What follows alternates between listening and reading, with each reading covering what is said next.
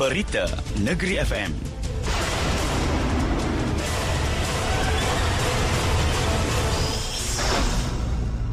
Assalamualaikum dan salam Malaysia Madani bersama-sama saya Yasin Kasim. Model kelestarian pendapatan Universiti Awam melalui integrasi integrasi zakat, wakaf dan endowment, Izawin berupaya membantu memantapkan pengurusan zakat, wakaf dan endowment.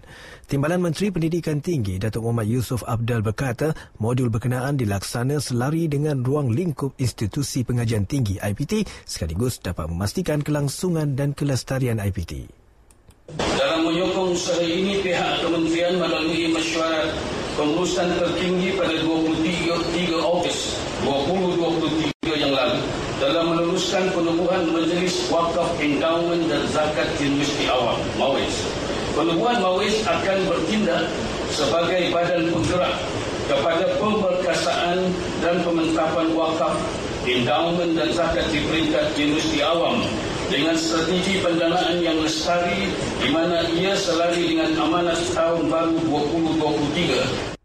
Datuk Muhammad Yusof Abdal Beliau berucap demikian pada program kelestarian pendapatan universiti melalui integrasi zakat, wakaf dan endowment Izawin di Universiti Sains Islam Malaysia USIM nilai. Tambahnya Izawin meliputi 18 topik yang memperincikan pengurusan zakat, wakaf dan endowment menerusi idea pakar dan pemain industri dalam negara serta yang diiktiraf di peringkat antarabangsa.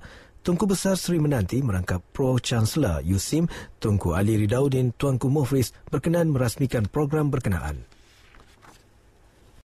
Karnival Deepawali Negeri Sembilan 2023 yang dianjurkan buat julung kali di lokasi baru iaitu di Taman AST Seremban mendapat sambutan menggalakkan daripada pengunjung pelbagai kaum. Menurut Esko Pembangunan Kerajaan Tempatan, Perumahan dan Pengangkutan Negeri J. Arul Kumar, sebanyak 150 gerai jualan dibuka selama 10 hari penganjuran karnival membabitkan peniaga tempatan. Objektif kita hanya satu saja iaitu kita menyediakan satu platform menyediakan satu tempat untuk peniaga-peniaga dapat menjual, dapat berniaga dan dapat mendapatkan sedikit sumber pendapatan tambahan 10 hari sebelum sambutan Tipawali. J. Arul Kumar Beliau berucap demikian pada majlis perasmian Karnival Dipawali 2023 di Taman AST Seremban. Tambahnya, peniaga turut ditawarkan dengan kos sewaan gerai berpatutan iaitu hanya RM800. Pengunjung juga turut disajikan dengan persembahan kesenian dan kebudayaan yang menjadi salah satu daya tarikan di karnival itu. Sambutan dekat sini tim memang ramai, ramai sebab parking banyak. Lepas tu tempat ni besar. Uh, lagipun ramai orang boleh datang, uh, tempat luas peniaga-peniaga kecil uh, dapat sambutan yang meriah kali ini dengan uh, semua orang di tempat parking yang selesa uh, untuk semua kaum-kaum yang datang sini warga budak-budak berbagai kedai uh, lebih ramai yang datang. Memang selesa kan dekat sini sebab parking pun memang luas. So dia orang datang parking dekat sini lepas tu dia orang nak uh, singgah satu-satu kedai itu pun. Memang banyak kedai lah kan dekat sini kan. Memang dia punya pilihan pun banyak. Aish Chandran Dr. Tevantaran Ramakrishnan dan M. Umasundari Mahendran. Wacana Nasional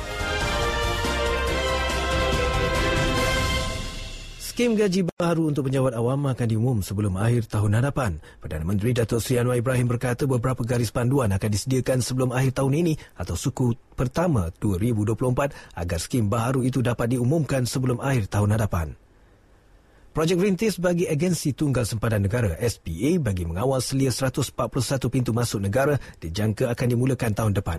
Menteri Dalam Negeri Datuk Seri Saifuddin Nasution Ismail berkata, Kementerian Dalam Negeri dilantik sebagai agensi peneraju untuk inisiatif itu bagi memulakan kerja-kerja awalan. Kementerian Sumber Asli Alam Sekitar dan Perubahan Iklim NRECC dan menubuhkan satu jatan kuasa bagi mengkaji isu berkaitan jerebu rentas sempadan termasuk penggubaran Akta Pencemaran Jerebu Rentas Sempadan THA. Wacana Nasional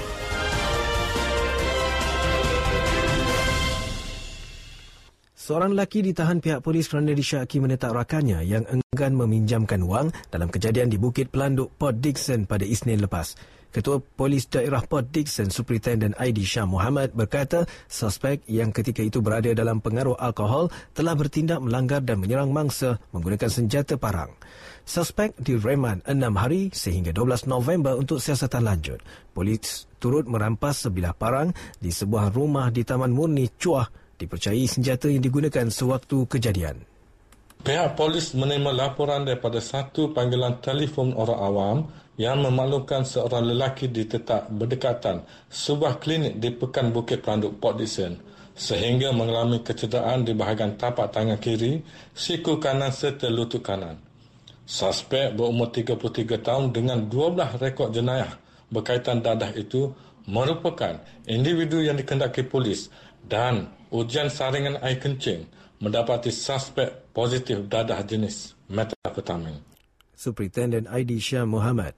Beliau berkata demikian ketika dihubungi RTM. Kes disiasat di bawah Seksyen 326 Kanun Keseksaan yang boleh membawa hukuman penjara selama tempoh 20 tahun dan denda serta sebatan. Empat anggota polis masing-masing berpangkat korporal dan lance korporal mengaku tidak bersalah atas pertuduhan meminta dan menerima rasuah pada Ogos lalu. Tertuduh lance korporal Muhammad Ikwan Syafiq Muhammad, 27 tahun, korporal Muhammad Shah Hassan Sudin, Elias Samsudin, 34 tahun, Lance Korporal Muhammad Adib Hanizin, 27 tahun dan Korporal Muhammad Ruzaini Firdaus Ismail, 34 tahun membuat pengakuan tersebut selepas pertuduhan dibacakan di hadapan Hakim Mio Sulaiman Ahmad Tarmizi. Menurut kertas pertuduhan, keempat-empat tertuduh berniat bersama meminta dan menerima rasuah daripada seorang wanita berumur 37 tahun dengan jumlah suapan RM3,000 dan menerima suapan wang tunai berjumlah RM800 bagi membebaskan anaknya yang ditahan kerana disyaki memiliki dadah Denis Shabu pada 24 Ogos di Balai Polis Gemencih, Tampin. Kesemua tertuduh didapati melakukan satu kesalahan di bawah Seksyen 16 Kurungan A Kurungan A Akta Suruhanjaya Pencegahan Rasuah Malaysia 2009 dan boleh dihukum di bawah Seksyen 24 Akta yang sama dan dibaca bersama Seksyen 34 Kanun Keseksaan.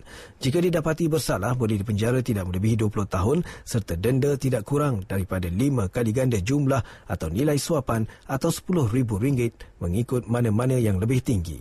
Mahkamah kemudian menetapkan wang jaminan RM3,500 bagi setiap bagi setiap tertuduh dengan syarat tambahan melaporkan diri di pejabat SPRM Melaka setiap bulan.